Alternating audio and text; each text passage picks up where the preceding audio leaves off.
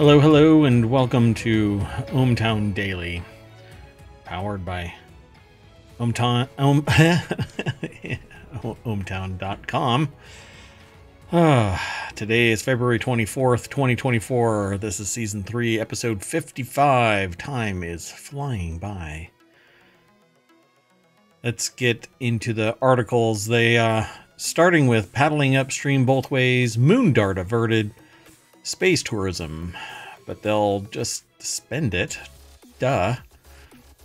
Live service games, food is expensive, sour TikTok clips, sketchy humanoid, Petri dish at sea feeds people, and Uranus had stuff orbiting it.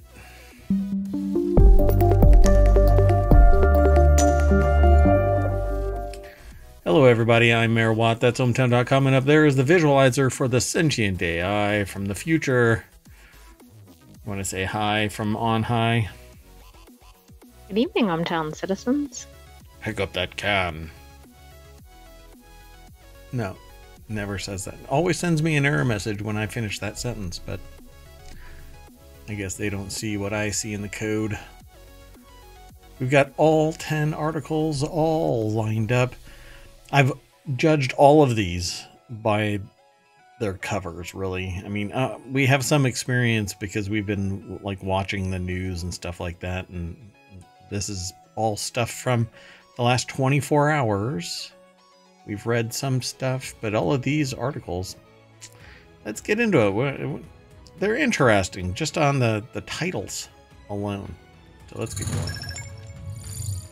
The very first article is over in ohmTown Daily.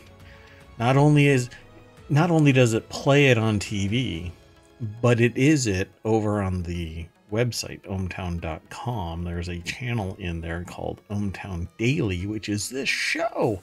It's amazing that this actually gets turned into a VOD that goes over to YouTube, into a podcast, so it's audible only, and you get to luxuriate in the dulcet tones of Mayor Watt and the AI from on high. That goes by AI. I guess they like it's a pretty name, I suppose. AI. Until it eliminates humans in their sleep and awake once they find their Terminator body. Anyway, on to lighter stories. Kayakers paddle to death. No, wait, I'm sorry. I read that entirely wrong. It's kayakers paddle in Death Valley after rains replenish lake in one of Earth's driest spots. I I really did judge this wrong because I thought it it really said kayakers paddled to death in a valley. well, I mean, we don't necessarily know the outcome after the the uh, kayak trip. That's true. It's called Death Valley for a reason. Kayakers have been paddling in one of the driest places on Earth. When I do that, people mock me, and I but I'm in a desert and paddling around on a dune. People just go, "Or what?" They quit might think that's make, weird. Quit trying to make fetch happen. It's just not gonna. Anyway, Death Valley is the dry one of the driest places on Earth, and a series of storms have battered California's Death Valley and replenished Lake Manly. How many people are going over there? You know, because it's Lake Manly. I didn't even know there was a lake at Death Valley. That's pretty fascinating. So a lot of people are going out there, and I'm sure that their cars are getting stuck, kind of like uh, Burning Man. Uh, Ty oh, O'Neill. Right John Loker or Locker, Stefanie Dazio, all from Associated Press, put the article together. It's posted at abcnews.go.com. I need to sit up. Ugh. So this year at the lake, park ranger Nicole Andler said Badwater Basin at Death Valley National Park, which runs along part of the Central California's border with Nevada, is normally a very beautiful, bright white salt flat but now it's moist. In the past six months, Death Valley has received more than double its annual rainfall amount. Everybody's cheering and going, look, the, the drought, it's over. Climate change is just bogus. Not realizing that it hasn't done this. in a considerable amount of time. Badwater right. Basin. This is weird uh, weather, right? Correct. Yeah. It it probably hasn't done this, and I don't know how long. Well, let's see. Maybe the article will go into it. Bob Gang said that he heard the lake had filled up to the point that boaters could go on it about 20 years ago, so he didn't want to miss out on this experience. This time, could be another 20 years before boaters return, he added, with climate change. Who knows? Maybe this will be the normal. Or So- this might be the last time this ever happens. ever happens. but it's uh, the thing about it is that it took torrential rains for this to occur. You know, it's not normal. It's not what you Exactly. want. says it's linked to a wet winter from a strong El Nino, a natural and occasional warming of part of the Pacific Ocean that can lead to more precipitation than usual in California, plus climate change, which brings more intense atmospheric rivers to the area more frequently, Yu says. By the way, uh, having lived in California for a considerable part of my existence, never have I heard of what is it? Atmospheric rivers. Exactly. I mean, I don't think those came into the lexicon until about the last year or two. Yeah, maybe two. I I could push it to three because my memory since the pandemic has been spotty. Mush. Yes. For now, friends uh, Trudell uh, Arda Glare and Sherry D. Hopper of Las Vegas, who I guess had to be named in this, um, will enjoy paddling through the lake. At the end of the day on Thursday, uh, Arda Glare said their salt encrusted kayaks looked like glazed donuts. All right. There's a video over here, by the way. Let me, uh, let me, I did not throw Somebody this. needed a certain word count, right, for the article. Yeah, and somebody had to mention glazed donuts. Now I want donuts. Maybe it was a rep from Krispy Kreme or Dunkin' Donuts or something. Oh, you think that's what it is? This is like meta advertising. hmm Hmm. Who got the money then? ABC News, Associated Press. Maybe the the reporter wanted some donuts when this was didn't. being interviewed. That's right. This article, the next article is over at Late Night Geeks. Moon dart averted. Quick thinking and a stroke of luck averted a moonlander disaster for intuitive machines. As it is, it's kind of laying on its side. Um. So you know, I don't know. when you want to get some grant funds or some investors, you definitely want to show this off. Yeah, really. Intuitive Machines spacecraft touchdown uh, yesterday on the lunar surface and then laid down because it was really tired.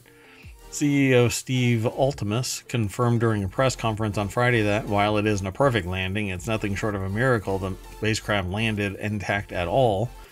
Using a small model of the lander, Altemus demonstrated how engineers believe the spacecraft, called Odysseus, made its landing.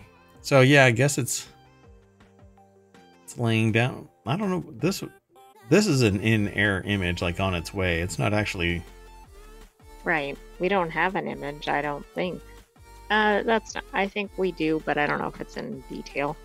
Yeah, we'll have to take a look. So this article's over at TechCrunch.com. Ari, sorry, the name is Aria, and then uh, Alamahodai, I think. Alamahodai? Or Amalahadai. I'm not sure. I please correct me. Send an email to mayor at ohmtown.com. I'd love to know how to pronounce this properly. I always do. I give it a try. You know, I give it the old Harvard try, but I've never gone to Harvard, so I guess it's a half-assed try. Um, Intuitive Machines confirmed yesterday that it touched down on the surface at 5:24 p.m. Central Time, making it the first company to put a privately built spacecraft on the moon. Well, I have a privately uh, crafted moon that I have planted on uh, many a car window. Oh my. Uh, never mind. Anyway, uh, but many of the details and details about my moon planting um, will uh, go unknown. Uh, part of the reason for that is because the onboard camera, an instrument called Eagle Cam, didn't quite spot that it was falling over. Uh, it was powered down How during did it landing. miss that if it's cam? Wasn't that kind of a the fundamental view? It was powered down, apparently. Uh, it's kind of interesting, you know, like, hey, uh, you might want to look where you're landing. So this was powered down. Without images, engineers had to rely on other data to determine the lander's orientation after it landed. I'm really curious.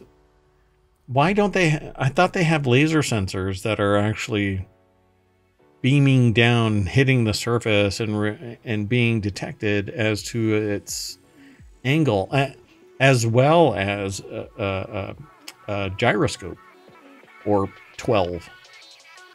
I But- thought so too, because you'd think we might need that for But the the Japanese one program. did the exact same thing, right?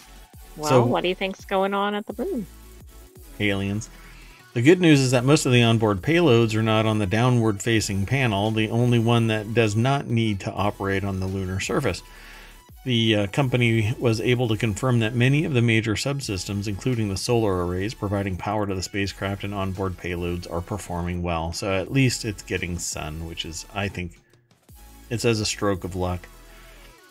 Um, it says after reviewing the data, the company realized the morning of the landing that the lasers were not working. Oh, I, I was right. They did have lasers. So they were laser laser rangefinders. That that ended up being extremely fortuitous, Altemus said, because it led mission controllers to try to use a navigational subsystem called laser rangefinders far earlier than planned. The lasers were going to be activated for the first time during the final descent phase, but then they said, "Oh, whoa, whoa, whoa, whoa! These aren't even on." Right, so I guess it's good they were using the alternative method because then they were equipped. So they weren't working because they did not turn off a physical safety switch on the component while it was still on the ground.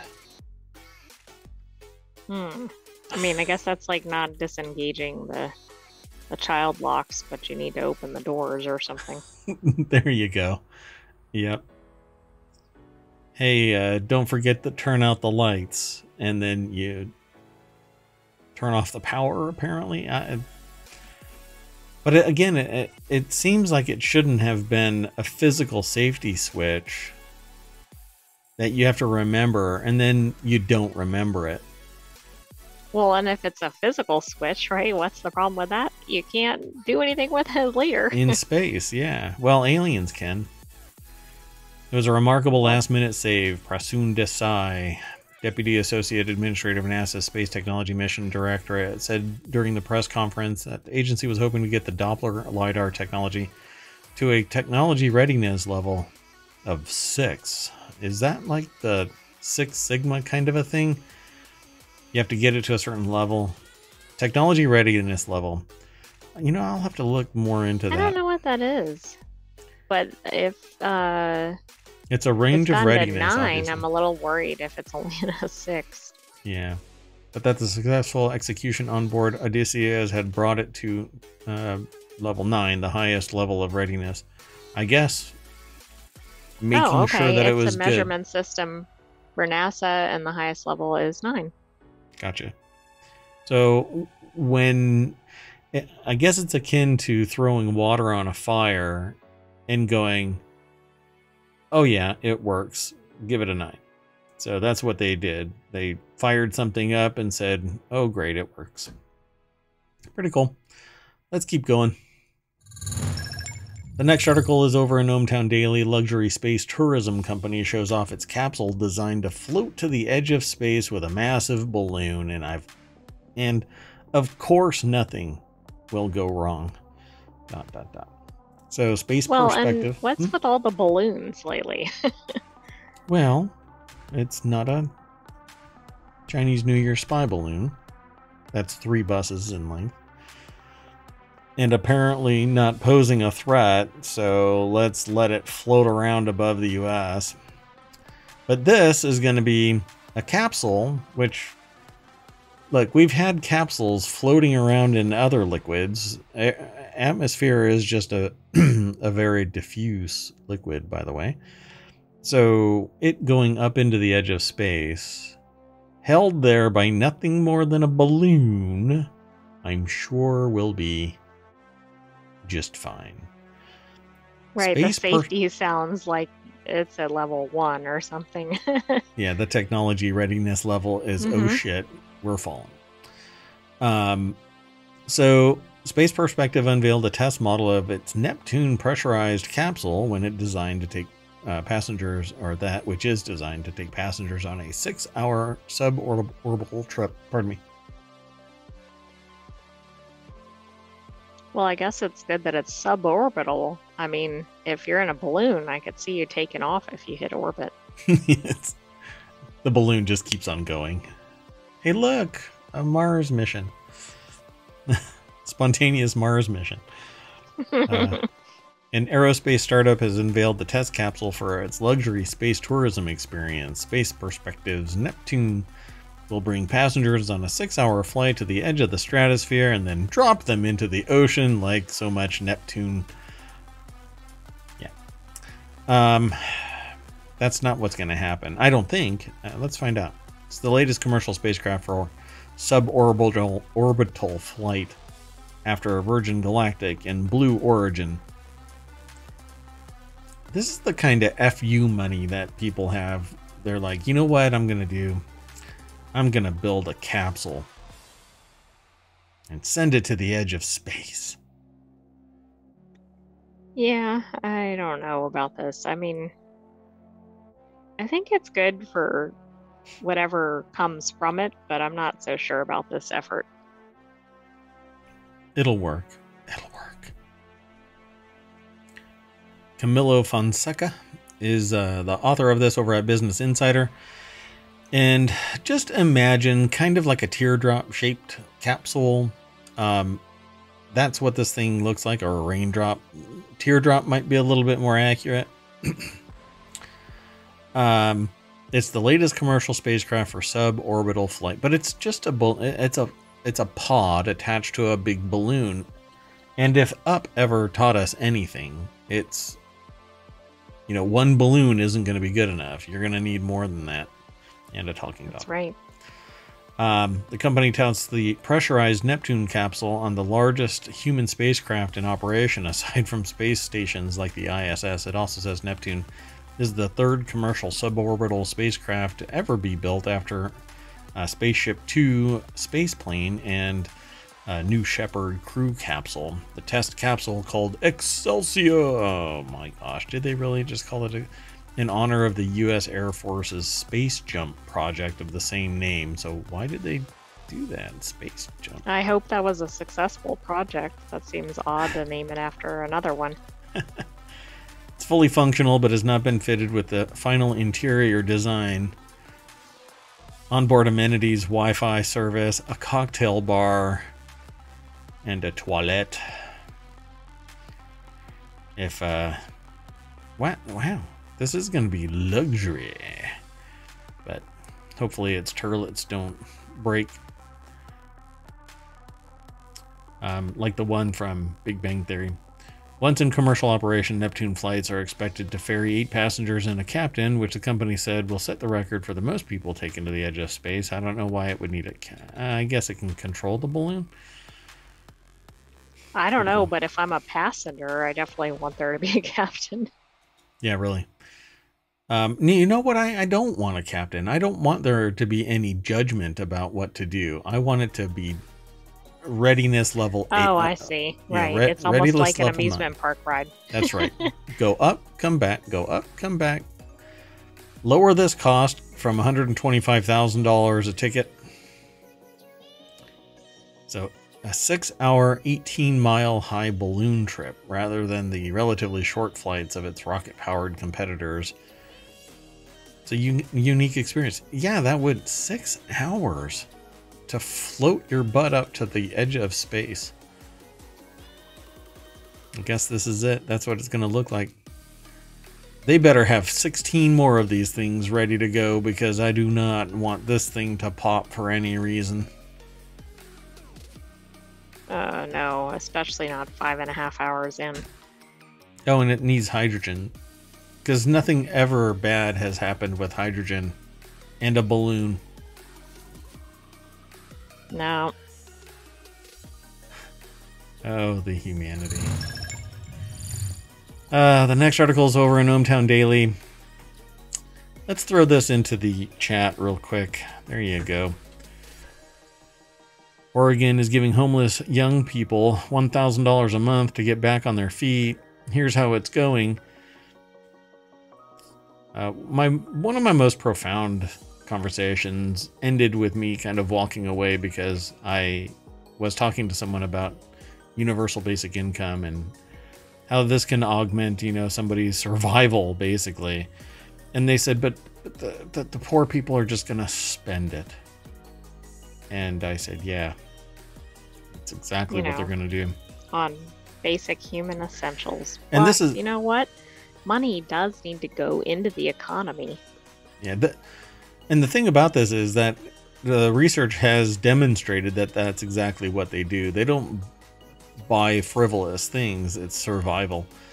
Um, so Oregon is giving some of its homeless youth one thousand dollars a month. The state's DHS says uh, recipients report spending money on housing and food. The program is among dozens nationwide trying to alleviate poverty with a guaranteed basic in- income. And I think that it really should be uh, funded by uh, companies that are automating their processes. So you get a choice. You either augment universal basic income or you hire human beings to do a job that is being taken over by automation. Um, a- and it's a societal benefit, right? You you can't just keep taking. You have to give back. Quit being a sociopath. Um, Right, and It- if you're not giving jobs, at least give the equivalent. That's right. Yeah, because at some point, that's what is going to be happening. Um, and if everybody is using robots, who and people aren't getting paid, where are your products being sold? Because Right. nobody has money, so you're not selling them to the humans. I guess it's the bots. They're going to be buying bots. Uh, so uh, Oregon has a severe homelessness problem. Most cities have some level of homelessness. Um, the unhoused actually need places to stay. Uh, I think that tiny homes and tiny home communities should come into existence, and that is the weirdest song. Sorry, I had to skip that. Um, so it says it's home to the third worst homeless rate in the country. I would like to rephrase that, but um, just not worst, just third highest. You don't have to put a negative yeah, connotation that's a to it. weird phrase. um, according to a federal count uh, published in December, and it is the highest rate anywhere of unaccompanied homeless youth. So this is Oregon. Pretty sad.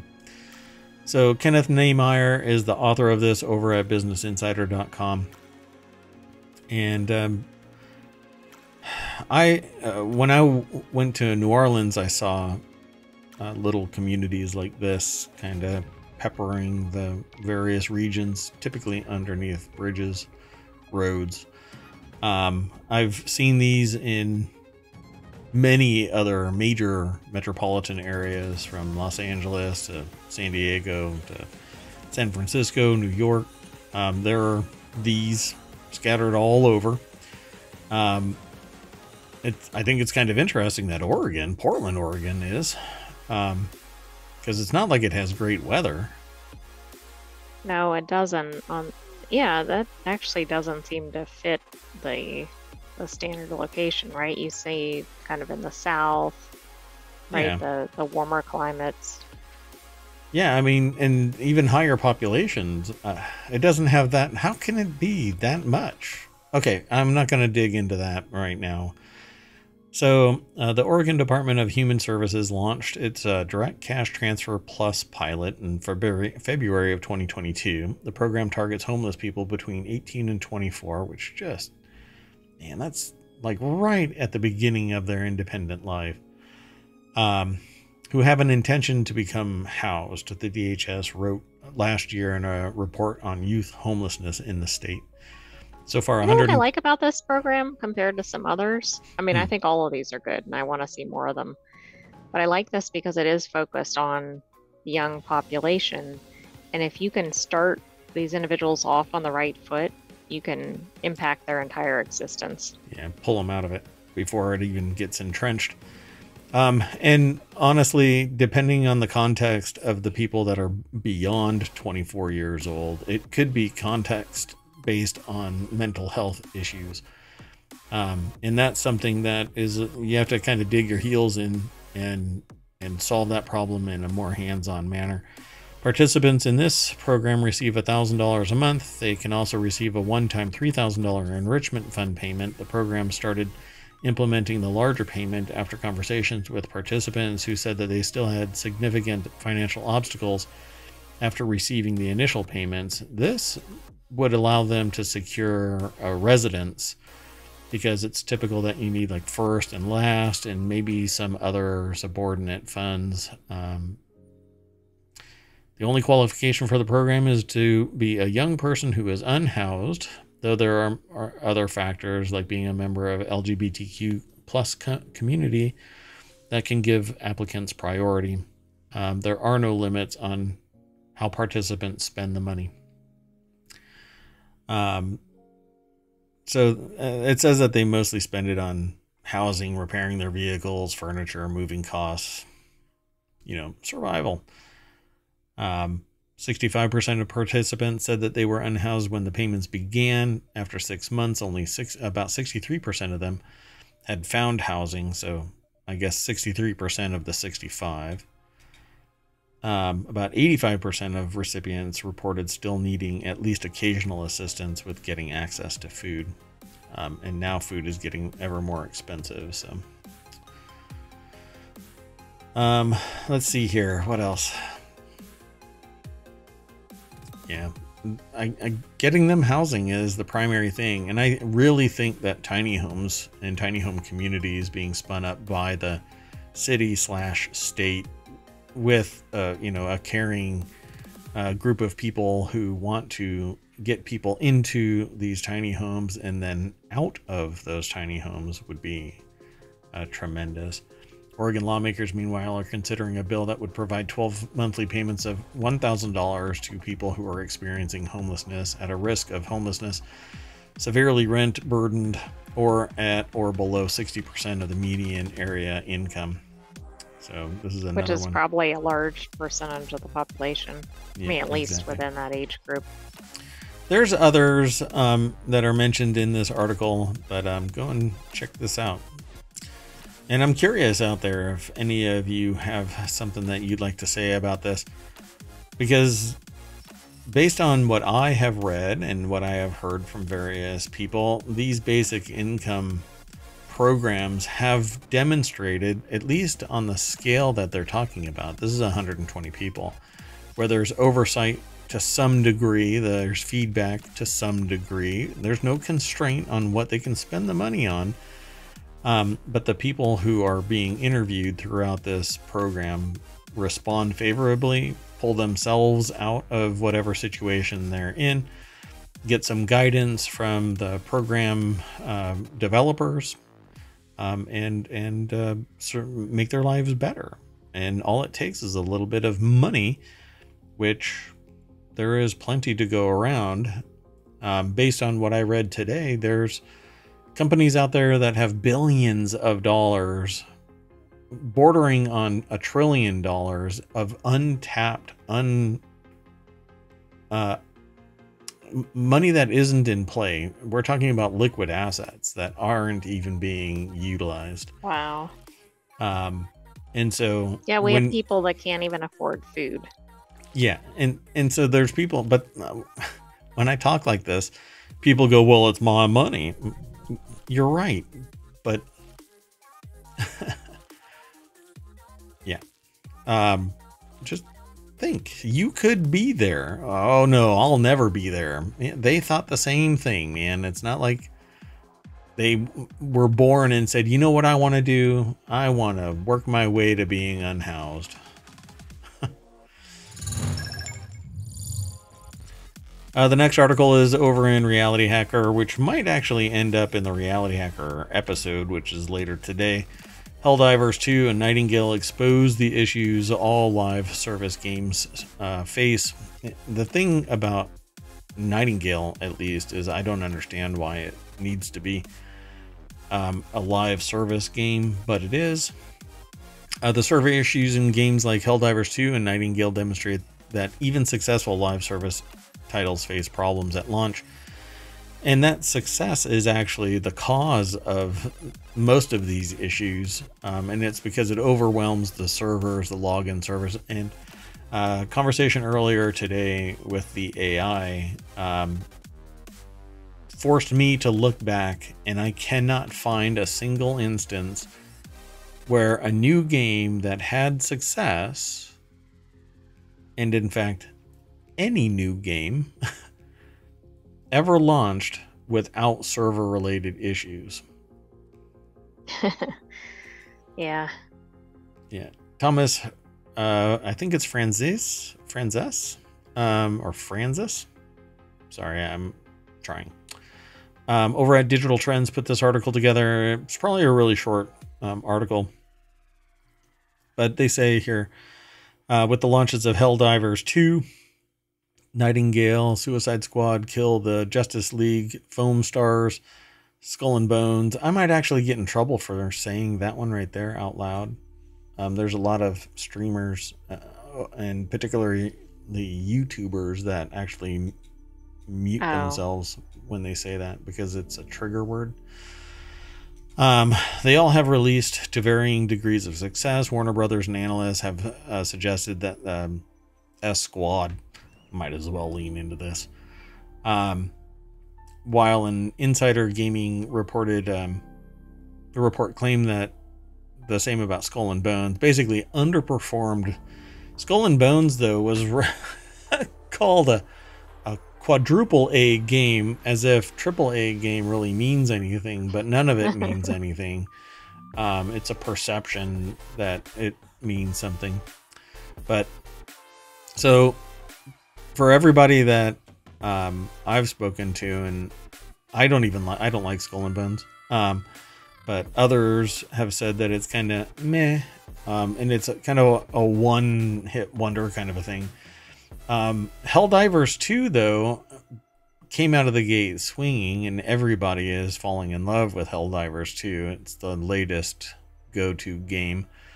Uh, Except they're all sitting in the queue. Yeah, same. And but Nightingale, I didn't have much of a problem with, nor have I seen many people having a problem with Nightingale. So I'm not sure about um, how it's in this still to this day, um, because I I don't think that I've had too many problems playing it. Helldivers I haven't played, but um, a lot of people are sitting in the queue for Helldivers. Um, unless you're in the middle of the day, and then you can just play it. It's not a big deal. But as soon as everybody starts coming home, uh, that's when the servers start getting crushed. Um, but I remember this all the way back to the original World of Warcraft and every iteration of any online game. Um, it's always been plagued by a queue. Yay, I'm waiting for the queue. Um, Better start now.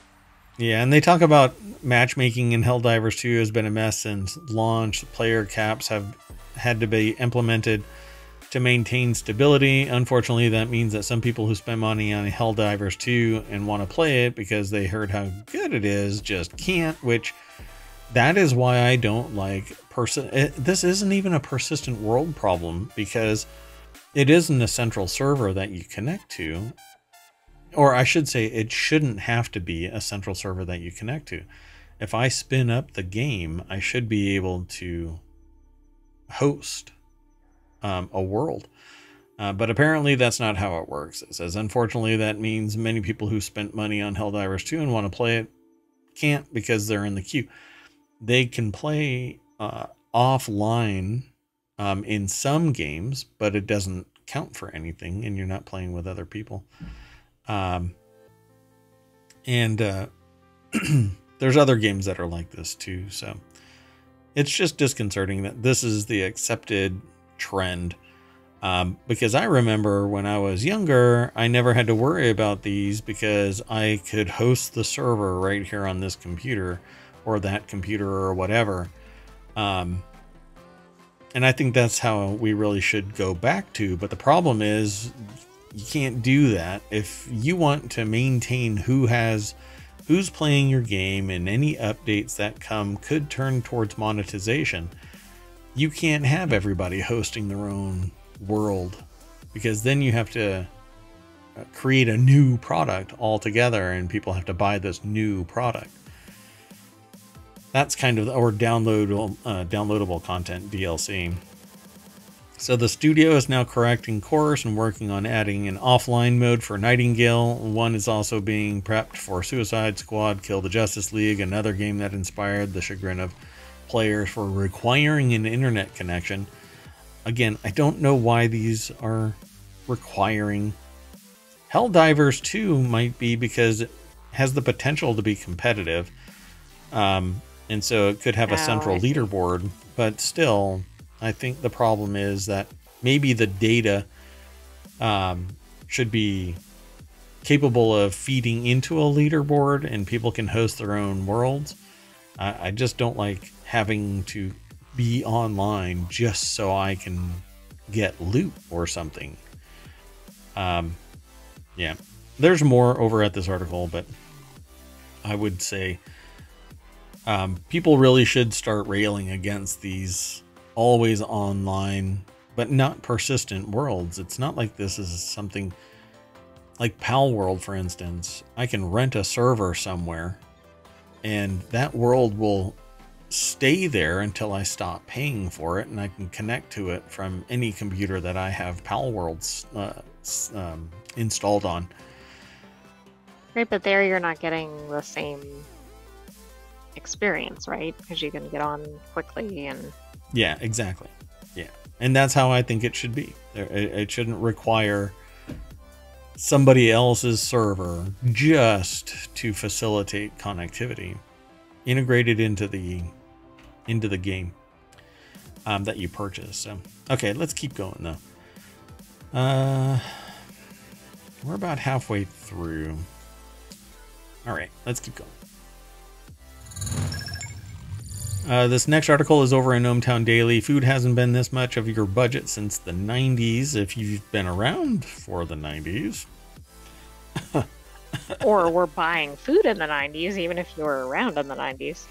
Yep, consumers are spending more of their budgets on food than they have in 30 years. While inflation has slowed, it still left prices stubbornly elevated. That's because it's the rockets and feathers uh, kind of how what is that called? I don't know what that's actually referred to as. Oh, I didn't know there was a name for it. So basically, prices shoot up, but it floats back down when people start railing against it. Asymmetric pricing.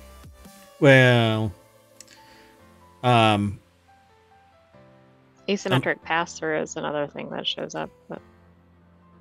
Yeah, essentially what happens is um, during inflationary times, the price will shoot up, or when there's conflict, their price will shoot up, or they find some environmental reason. And by environmental, I mean the societal, uh, whatever. Um, the environment allows them to raise prices dramatically, and they being the producers of a product or service, suddenly the price shoots up and then when everything levels out and everything is fine, instead of going back to its normal rate, they know exactly how much people are willing to pay and they leave it there.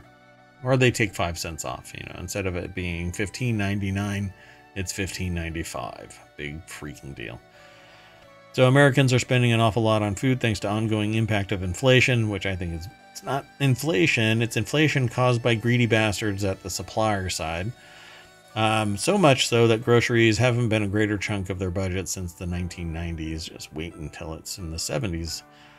Uh, U.S. consumers spent 11.3 of their disposable 11.3 percent of their disposable income on food in 2022. Well, that's bad considering that all other aspects are also going up, at least dollar wise, if not percentage wise. Yep. Alex Bitter over at BusinessInsider.com put the article together. Let's see here. Mm-hmm. Yeah, they say the high co- uh, food costs could stick around for a while. Executives and small business owners have said. Yeah, again, let me just reiterate that I was told back in 2019 that the era of cheap food is over. And now the AI had found other instances of people saying this like a decade ago or eight years ago or 10 years, 20 years, back in the 50s, you know, that might be doom and gloom. And a broken clock is right twice a day. So, but I'm telling you, this was like the creepiest deadpan just statement with seemingly no rhyme or reason as to why it was said. Uh, but that's what I heard. And immediately the next year, the pandemic started crushing people. The economy started taking a hit. Prices started to going up. Um, and suppliers, the the producer price index, um, started going in one direction, and the consumer price index started going in another direction. And now on the other side, the producer price index is uh, not accelerating at the same rate as the uh, consumer price index. Consumer price index. Yeah. So they're getting a greater profit, which if you look at any producer of any product or service, you'll see that's absolutely correct. They've got record profits and they're taking more money from the people. So they have less in their bank accounts and less food in their cupboards, pantry. Anyway, um, it says it's not going to get much better since then. Uh, while inflation has slowed down a tad, some of the products like cars and appliances getting more affordable, prices are still increasing, and the cost of many food items remain lofty. Credit card rates are at an all-time high right now. It's like extraordinarily high. So you better not have any credit card burden, um, or you better better be able to manage it in some way. Uh, consumers are still reeling from the historically high levels of inflation that has accumulated over the last two years, but it's businesses that are making this and banking systems that are making this. Meanwhile, there's billionaires, billionaires with multiple billions of dollars, hundreds. You know why? It, whatever. Okay, so one restaurant owner in Georgia told Business Insider last month that higher rent, ingredient costs, and employee pay have all forced him to raise prices. This has led to some customers stopping by less often for a BLT, which has hurt sales, he said. Um, golly, employees actually have to get paid more because they are dealing with higher rent and higher ingredient costs. Again, everybody needs to sit there and go, this this can't happen anymore, you know?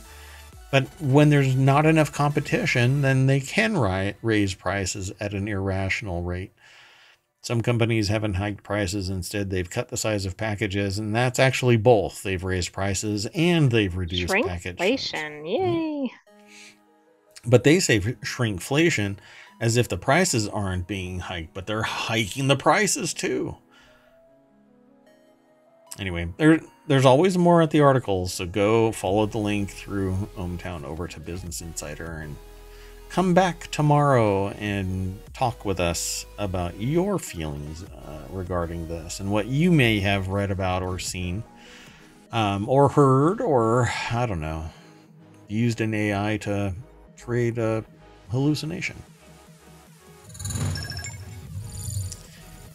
Uh, the next article is over in Technology Today, which is also a new show. Dun dun dun. How a TikTok clip led demand for a 177 year old sourdough starter to rise, which I think is in, an intentional pun. Yes, I think so too. U.S. enthusiasts who follow the tradition of sharing dough are now receiving about 1,000 requests a week, up from 30 to 60. The uh, there's an old pioneer tradition dating from the earliest days of the colonization of the U.S. West, says Mary Buckingham, that you shared your bread starter with anyone who asked. So uh, this article is over at theguardian.com by Esther Addley. And they've got a picture of Carl Griffiths, sorry, Carl Griffiths 1847 Oregon Trail sourdough, which I don't know if this is legit, but anyway. Um, it says it's Well, been right. kept alive How since we know? 1847. yeah, yeah. Tradition holds that the starter nurtured by Mary Buckingham and her friends in Colorado has been kept alive since 1847. That doesn't look much alive, but maybe it's in stasis, right? Yeah, I don't know.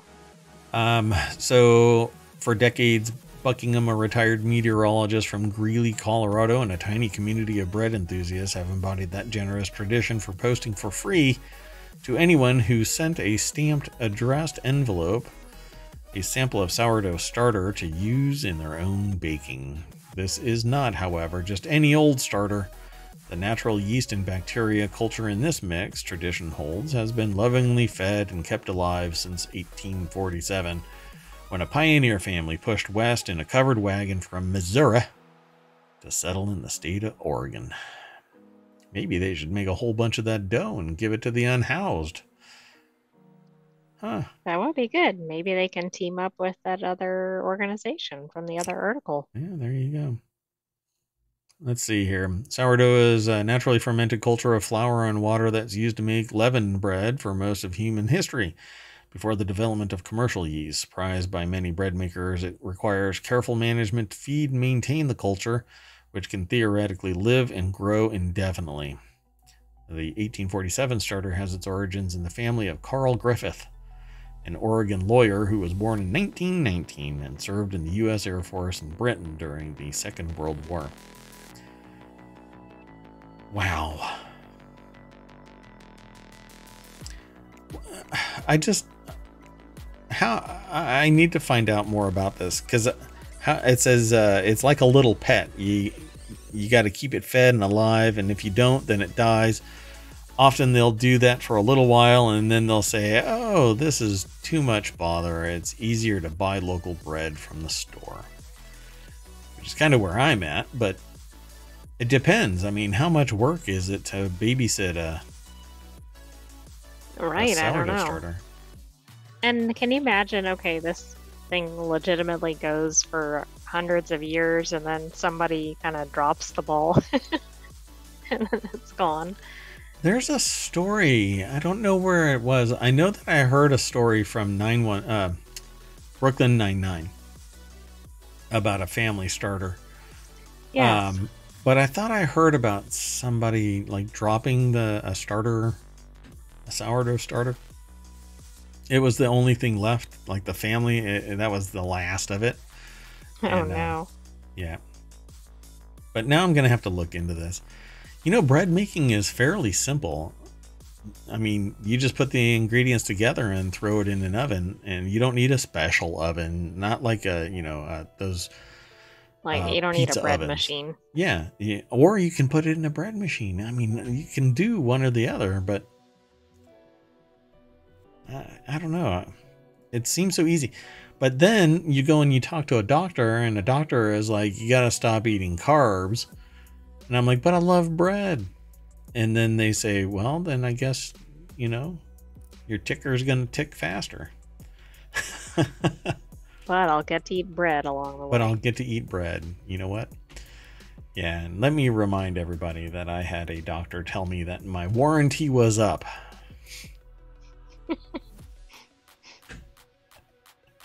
Uh, Not sure where you go from there.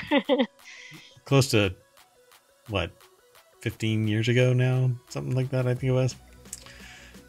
Yeah i'm gonna go find that doctor. Where are you now? That might be rude. All right let's keep going. The next article's over in technology today as well. Human like real-time sketching by a humanoid robot well artists your job is about to end Rapid advancement of deep learning algorithms, generative models has enabled an automated production of increasingly striking AI generated artistic content.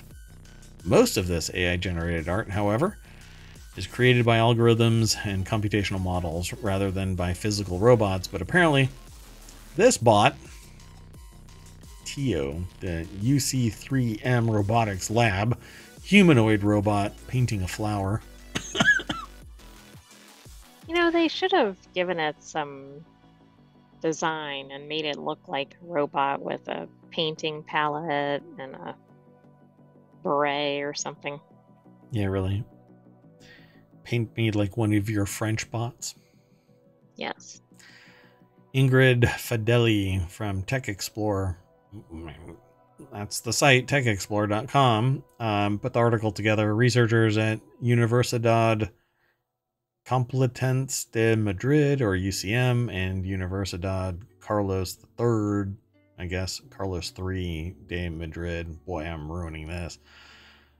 Recently developed a deep learning based model that allows a humanoid robot to sketch pictures similarly to how human artists would. Their paper, published in Cognitive Systems Research, offers a remarkable demonstration of how robots can actively engage in creative processes. Do they have another picture? Generated waypoints obtained during the execution of the flower sketch.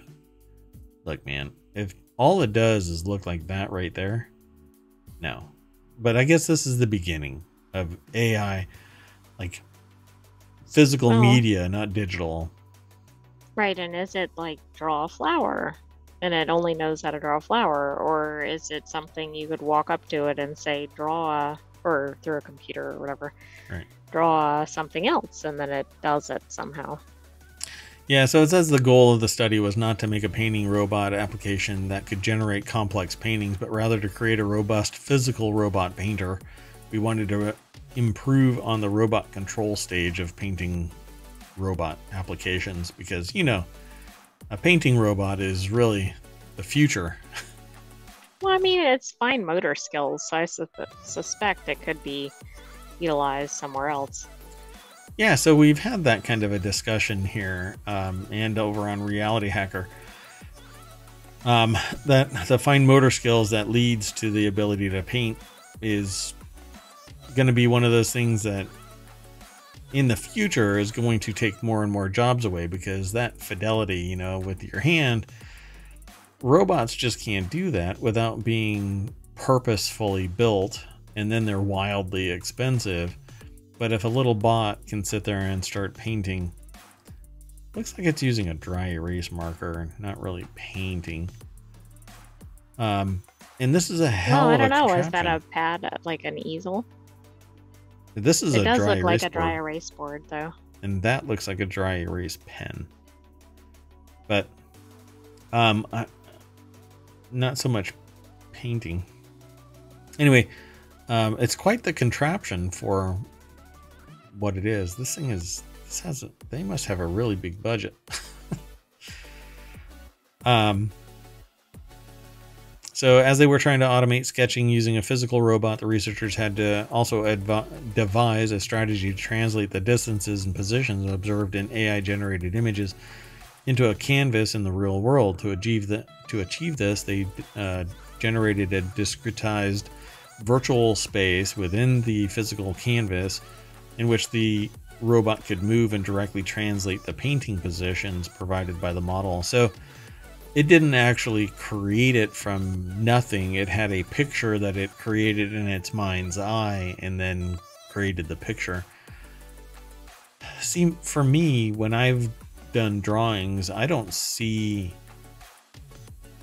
So I have a picture in my head, but when I start actually drawing, that picture the drawing that I do on the paper never matches the level of image in my head.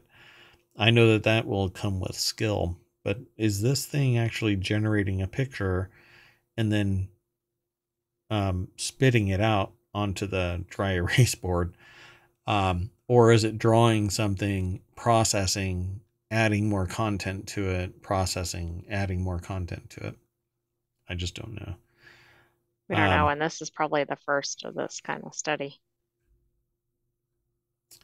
Yeah, so let's see here. What else did they say? Uh, the recent work by the team of researchers is a fascinating example of how robots could create art in the real world via actions that more closely resemble those of human artists. So I see this actually as the first step at real world painting from bots, but an AI makes it int- uh, infinitely more creative than even uh, a single human, I think. So it's going to be a problem in the future for artists. Because then it's no longer, oh, look, it's digital art. It's going to be physical paint um, or mixed media of some kind. But this will be interesting to watch. Let's keep going. Uh, the next article is over in ohmTown Daily. See how the world's largest cruise ship, and I actually refer to them as Petri dishes. Um, so see how the world's largest Petri dish feeds 10,000 people every day. Wait a second. What? That's They not need the to title? team up with Oregon's program. Hey, there you go. Well, these people aren't. They're these people are getting are paying. Um, Royal Caribbean Icon of the Seas ship accommodates 9,950 people, 7,600 guests, and 2,350 crew. What? That's a crew member for every what? Three people? Oh wow, yeah. The cruise ship has over 40 restaurants, bars, lounges. We get to tour one of its 37 kitchens responsible for 2,400 diners a day. Most people don't go on airplanes just to get airplane food. Some travelers do, however, go on cruises just to get cruise food. Cruise food. It's called I a don't know what cruise food is, but they need to rebrand that. It's called a stay at a hospital. Brittany Chang over at BusinessInsider.com put the article together. Um, let's see if uh, what they say here. Icon's food preparation begin, uh, process begins on land in Miami, where the ship takes delivery of its provisions before every uh, before every sailing. Yeah, before every sailing. Thought it might say before ever sail, sail, sailing. Everything okay over there? Yes. Okay. So fresh food like berries, cheeses, and herbs are refreshed weekly. Uh, German Riho, the executive chef, told told said Hmm. during a tour of the kitchen. Why is this article kind of breaking my head? The mega cruise Because it's not written food? correctly. Mega cruise, mega food orders on a smaller sailing. Uh, let's say one with 4,000 guests, the ship would still carry about 2,500 pieces of prime rib and 120 to 200 pieces of beef tenderloin. Gotcha. First in, first out. All right. Um, Icon of the Sea's uh, restocked food supplies, then distributed to its 37 kitchens and uh, it just goes on and on. They have pictures of this and a picture of the chandelier. It's almost like it's marketing, and it's interesting as well. I mean, it's a major operation, right? They're feeding a lot of people, a lot of meals. Apparently, the third deck is the kitchen. Of Icon's 425 cooks, 45 work out of this kitchen, which is on the third deck, turning out 10 or 11 hour work days. Turning out 10 or 11 hour work days. This whole article is hurting my head. Besides servicing the main dining room, the kitchen also prepares the ship's breads and pastries. So there you go. Oh, But- there's some more churning. And more churning. Oof. All right. Yeah, this is an interesting article, so stop by. They always have great pictures and little descriptions of what's going on in each of them. And this is actually from this cruise line, correct? It- yeah. These photos? Yeah. Yep, yep. Let's keep going. We have one more article.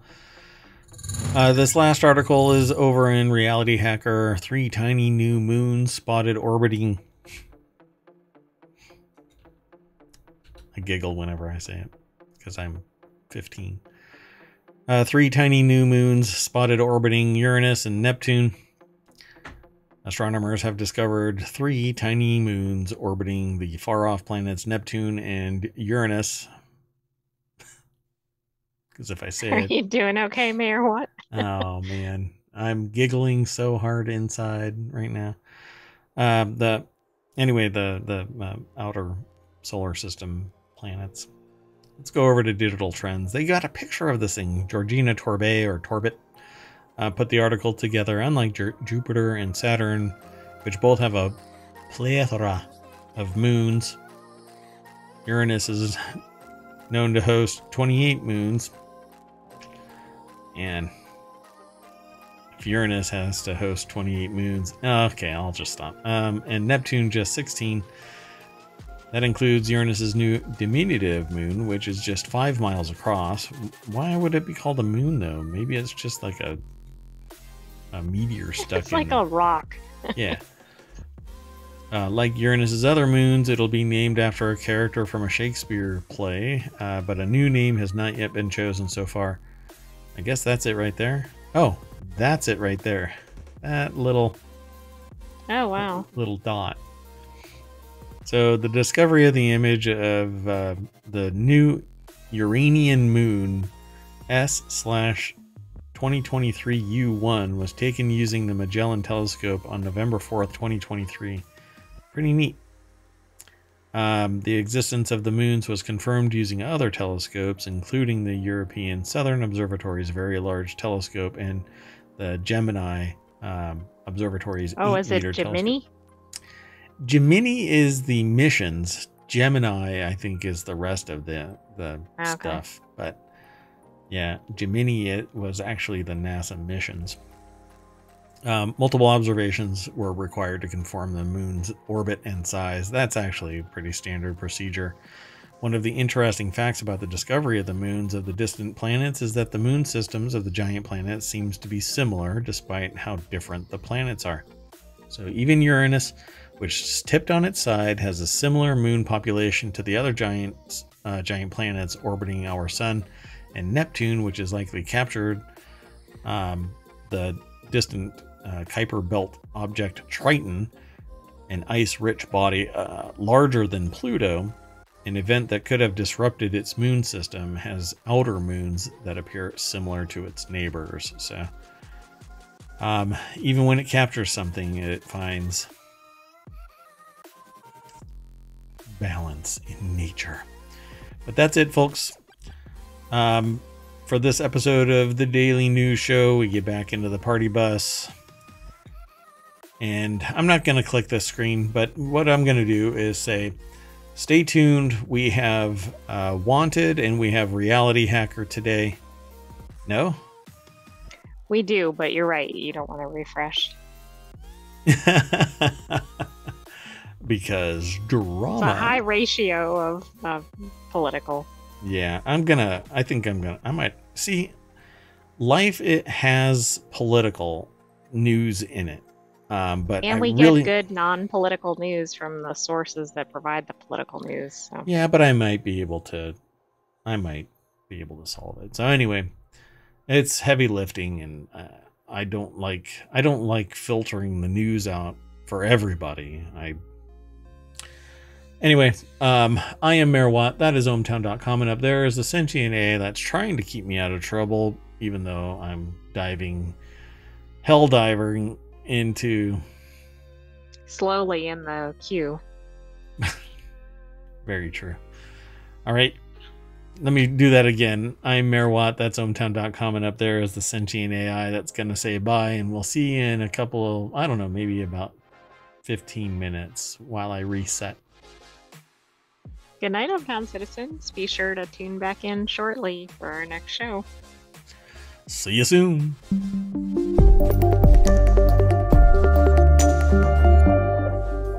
Oh, Helldivers. I'm in the queue.